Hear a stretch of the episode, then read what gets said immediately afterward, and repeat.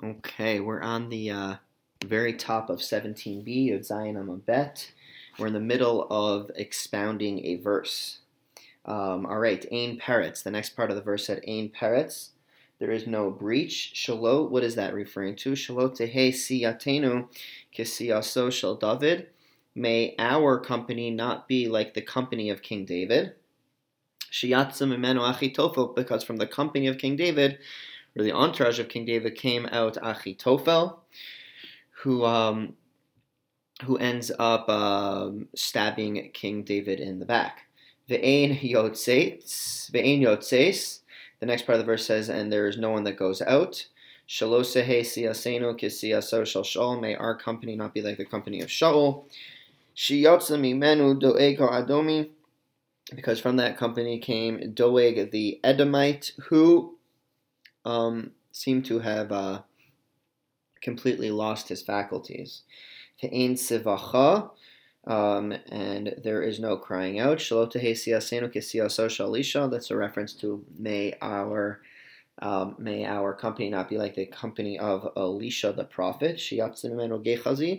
Um, because from his company came Gehazi. Gehazi was actually his assistant uh, his second, his his his right hand man, and he was not a good. He does not turn out to be a good guy.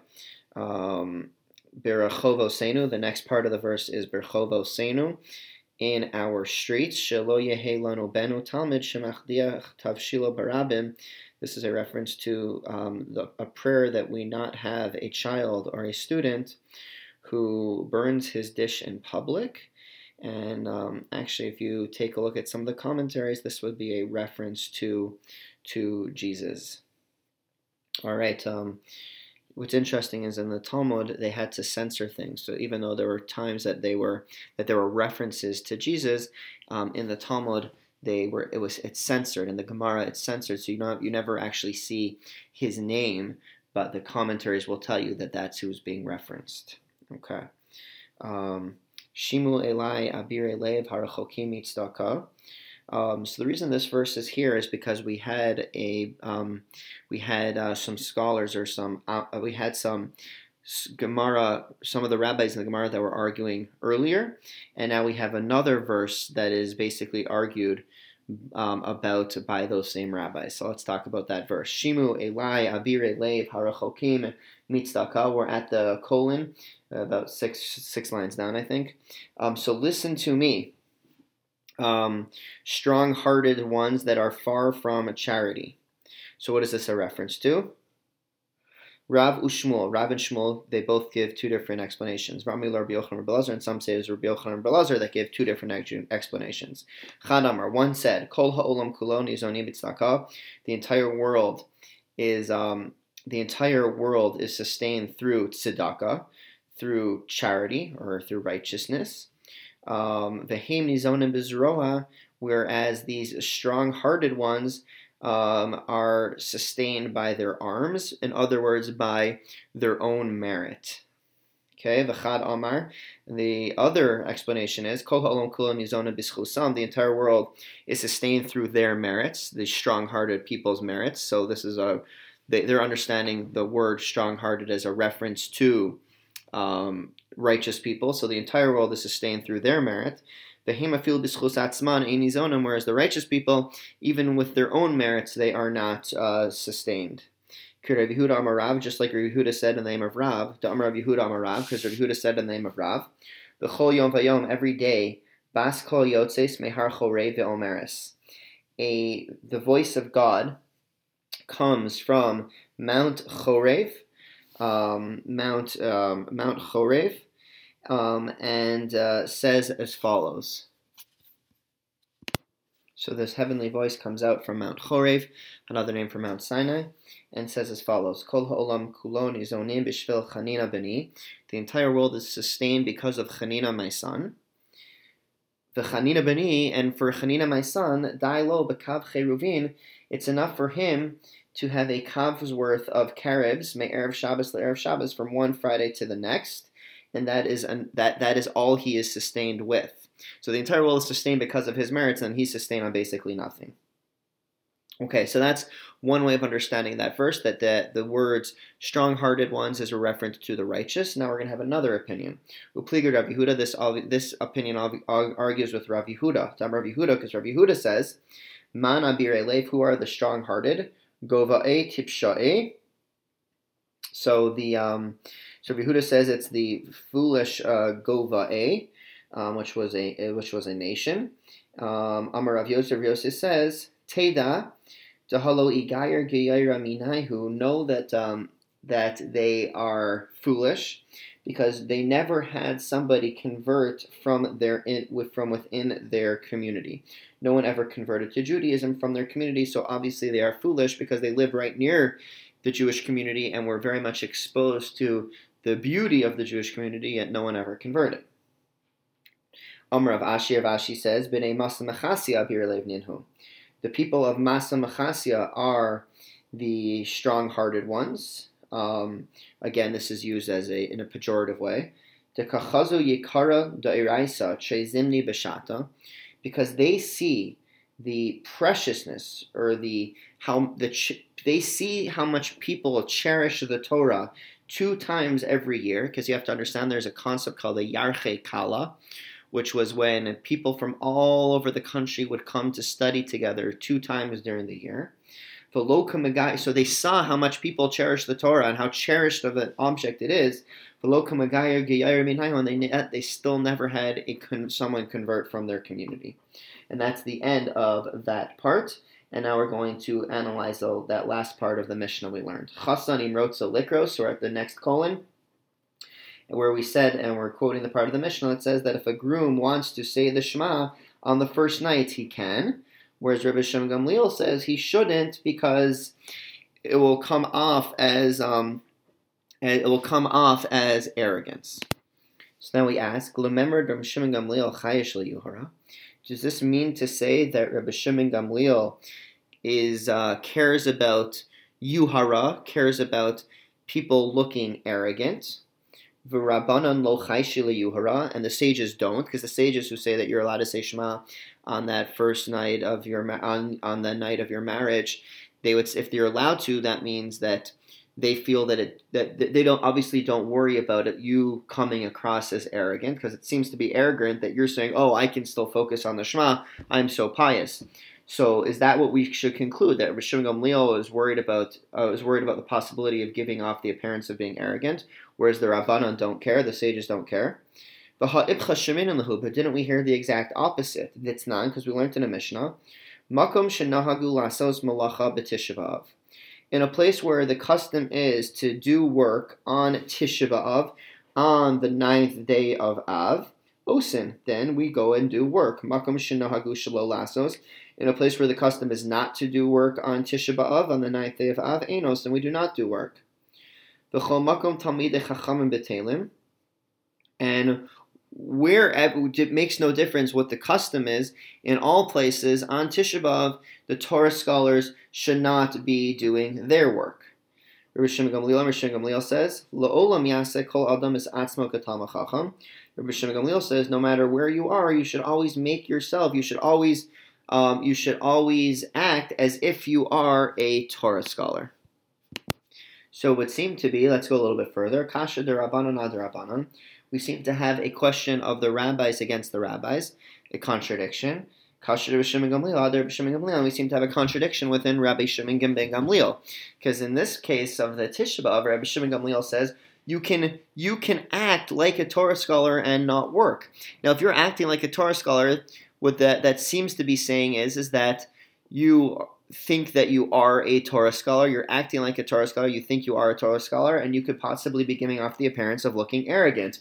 And yet, Rabbi Shimon Gamliel doesn't seem to mind you doing so, which would seem to contradict his opinion by the Shema on the first night of marriage, where he says you shouldn't because you may give off the appearance of looking arrogant. And the sages seem to have the exact opposite contradiction. So how are we going to reconcile this? So Amr Rabbi Yochanan, Rabbi Yochanan says it's a simple way to, to reconcile. Muchlefes Hashita, um, really the opinions are reversed in, um, yeah, the, the opinions are reversed. And when it comes to And um, in one of the two sources we just quoted, the opinions should be uh, should be switched, and therefore um, Rabbi Shimon Gamliel and the Rabbanon and the sages are consistent. Rav Shisha Bered Rav Idi Rav Shisha Rav says Olam Lo Tachlif. No, don't switch around any opinions. We could still rec- reconcile the, uh, the, the the contradictions. The Rabbanon, the Rabbanon Lo Kasha. The contradiction between the sages is not um, is not actually a contradiction. Is not actually a question. How do we uh, reconcile it? Kriya Shema Kivin Kuli Alma. When it comes to Shema, because everybody says Shema at night V'ihunami kari. So he's also, and he's the, the the groom is also saying Shema at night. Lo yuhara. He doesn't stand out, and because he doesn't stand, because everybody else is saying Shema, and because he doesn't stand out, he's not not going to give off the appearance that he looks that he's arrogant. Whereas Hassam, whereas by the ninth of Av, Kivin de Kuli Alma of the Malacha, being that in a place where everybody is doing work, V'ihu lo ka'avid, and he doesn't do work, then mechse kiyuhara, then he gives off an arrogant appearance, and therefore should not do so. And how do we reconcile Rabbi Shimon ben Gamliel? Do Rabbi Shimon ben Gamliel, other Rabbi Shimon ben Gamliel lo kasha? There's no contradiction between Rabbi Shimon and Gamliel, so two opinions. Because hacha bekavana talya milsa, because when it comes to the Shema, it's dependent on concentration. And we can assume, anan sadi, we can assume that people are not able to concentrate on the Shema. So if he goes ahead and says and goes and says the Shema, that will come across as very arrogant because the assumption is, is that people cannot concentrate on the Shema on their wedding night. Aval Hassam, but in the case of Tisha B'Av, Haroa Omer, one who sees them uh, one who sees somebody not doing work in a place where everybody else does work on Tisha B'Av except for the Torah scholars, they're not going to conclude that, oh wow, this guy thinks he's a Torah scholar and he's arrogant. Rather, they're going to conclude as follows Malacha hu de'ein. They're just going to think that he doesn't have any work to do. He's, uh, he's unemployed. And there's and that's fine, and and that's a, that is a fair conclusion because look at how many idle people there are in the marketplace. So that's how we can reconcile Rabbi Shimon Gamliel, and that is the end of the second chapter, second parak, um, Hadran Allah Haya Kore. And um, now we will begin the third parak, the third chapter of Brachos. Let us begin. Misha Meso Mutolafanov, if somebody has um, a deceased relative that is still before him, meaning has not yet been buried. Patra Mikriyashma Uminat Fila Uminat. So the relative is exempt from saying Shema, from praying, from Shemona Esrei, from Amdi Hamida, and from putting on tefillin. Umikol mitzvos hamuris b'Torah, and from all the mitzvos that are stated in the Torah. Now, that's before the burial. Now we're going to talk about at the funeral. No se hamita, the pallbearers. The chilufeihin, the chilufei and those that are would replace them and those that replace them. So, meaning they would have um, a whole bunch of lines. Like in hockey, you have lines. They would also have a whole bunch of lines for the pallbearing, because I guess it would be uh, longer distances. Uh, so you'd have to have uh, you'd have to have subs. So if you're if you're a pallbearer or you're a sub or a sub for a sub, so this is how it works. hamita Veshal Acharmita. Whether you are in front of the now um, the mita is a bed because basically they didn't have coffins. In fact, to this day in Israel, they don't have coffins. They just lay the corpse on some sort of like stretcher. So we can call them just a stretcher. So if you're in front of the stretcher so you have not carried it yet, um, or you are behind the stretcher, so you've already carried it. So this is how it works. So if you're in front of the stretcher, and you, you are still are going to be needed to carry it. So you do not have to say Shema and you do not have to put on tefillin if you have not done the carrying yet, but you're going to be needed to those standing behind the stretcher, even if they are still needed to carry it, then they are actually obligated in the mitzvahs that we just mentioned, which would be specifically the Shema and the Tefillin. Whereas elu peturim minat but whether you're in front of it or behind the, the stretcher, no matter what, you are going to be exempt from saying Shmona Esrei, from the Amida. That's a little bit of a, that's a longer prayer. And whether you're before or after, the assumption would be is that your mind is elsewhere and certainly not present enough to be able to concentrate on an entire longer prayer service. Okay, now we're going to talk about on the way back from the funeral. If they buried the the uh, the dead and then they returned. If they can begin and complete the Shema before reaching the rows. So um, after the funeral, um, those that are present get into rows, and the mourners pass by those people um, and are receive words of comfort. So if they can, if coming from the place of burial to the rows, they'll, they'll have enough time. It's a long enough distance that would allow them to start the Shema and finish it. Then yaschilu, then they should certainly begin saying the Shema. V'im but if there's not enough time, lo yaschilu, then they should not even begin saying the Shema. Ha'omdim bashura haptimim p'tura. So those that are standing in this row to offer the words of comfort. Um, so if you are standing in an inner row, then you are exempt from saying Shema. Whereas if you're standing in an outer row, then you're actually obligated to say Shema. Now we're not talking about the mourners; we're talking about the people that are uh, pres- the people that are participating in the funeral. And the idea is is that if you're in an inner row, then you're the one that's going to be directly speaking to the mourners. Whereas if you're in an outer row, you probably won't even be speaking to them anyways. So that is that would explain the difference between them. All right, so now we're going to talk about the first part of the Mishnah that talked about having the dead body in front of you. Mit of in V'she'eno motolafan of lo. The inference from the Mishnah is is that if the body is literally before them, before the relative, so the, the, the, the deceased, the corpse is in front of the relative, then it would seem to be that's when you are exempt. V'she'eno motolafan of lo. But it would sound the inference is, is that if it's not right in front of you, so you're not in the same room, for instance, then you are not exempt. But now we're going to ask on this. Uriminhi. So we'll ask on this, but maybe we'll save this question um, we'll save this question because it's a longer piece. We'll save this question for Monday. Alrighty, have a uh, great rest of your weekend and Shavua Tov. Sorry, I forgot to do the uh, the review. The review is first we went through a continued continued analyzing and expounding the verse that we expounded last time. Then we talked about the uh, another verse, and some explained it to mean the righteous, some, the strong of heart. Some explained it means the righteous. Some explained it means those that are foolish and wicked. Um, we had an interesting discussion of the foolish people who never converted, who never had a convert from their community. Then we talked more about if the, the groom being exempt from Shema and yet still saying it. We talked, uh, we reconciled some contradictions, apparent contradictions, seeming contradictions between the sages and Rabbi Shimon Gamliel about putting yourself in a situation that can come across as you seeming arrogant.